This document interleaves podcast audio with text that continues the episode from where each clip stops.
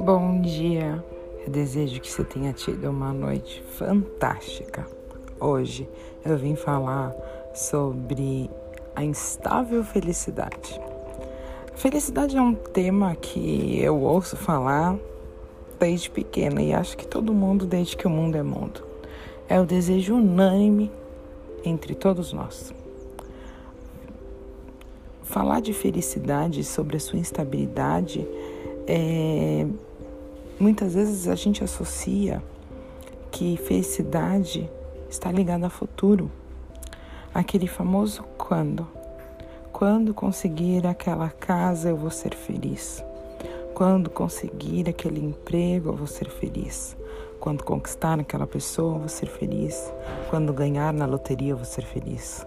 Quando, quandos e quandos. Vamos ser francos aos que pensam assim, porque eu, por muito tempo, pensei: ninguém vai ser feliz conseguindo essas coisas. A felicidade é algo mais sutil do que conquistas, é uma busca incessante.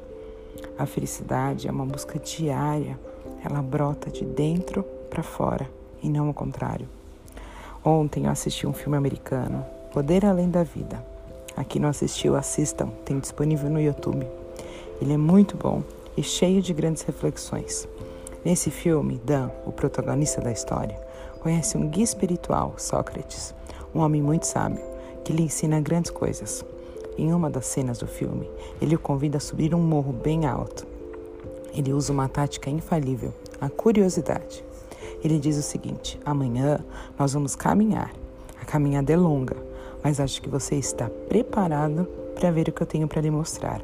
Em seguida, ele olha para Dan com um olhar misterioso. Dan fica estupefato. Sobe o morro junto com o guia por três horas. Ao subir o morro, ele se sente como se fosse uma criança, cheio de vontade de explorar e conhecer os arredores. Ele estava buscando a felicidade, estava vivendo o momento presente, incrível. E tudo que ele pensava era: ele queria chegar ao topo. Quando ele chega lá, Sócrates diz: Chegamos. Dan olha ao redor, vê a paisagem e diz: Para apreciar a paisagem? Então ele responde: Olhe perto do seu pé. Dan responde: Essa flor? Viemos ver essa flor? O guia diz: Não, a pedra. Dan logo fica curioso e responde: Caminhamos por três horas para ver uma pedra? Achou que eu estava preparado para ver uma pedra? Então Sócrates questiona. Até agora há pouco você estava super feliz. Parecia uma criança esperando encontrar algo importante. De repente, toda essa felicidade foi embora? Dan responde: Subi porque achei que fosse ver uma coisa maravilhosa. Sócrates fala: E viu. Devia ter te contado antes de sairmos. Lamento ter estragado a sua felicidade. Depois começa a descer o morro. Dan pensa um pouco e conclui: a jornada. A felicidade está na jornada e não no destino.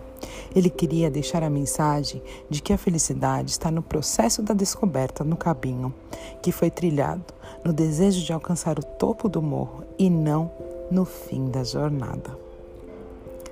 Essa é uma grande lição para todos nós.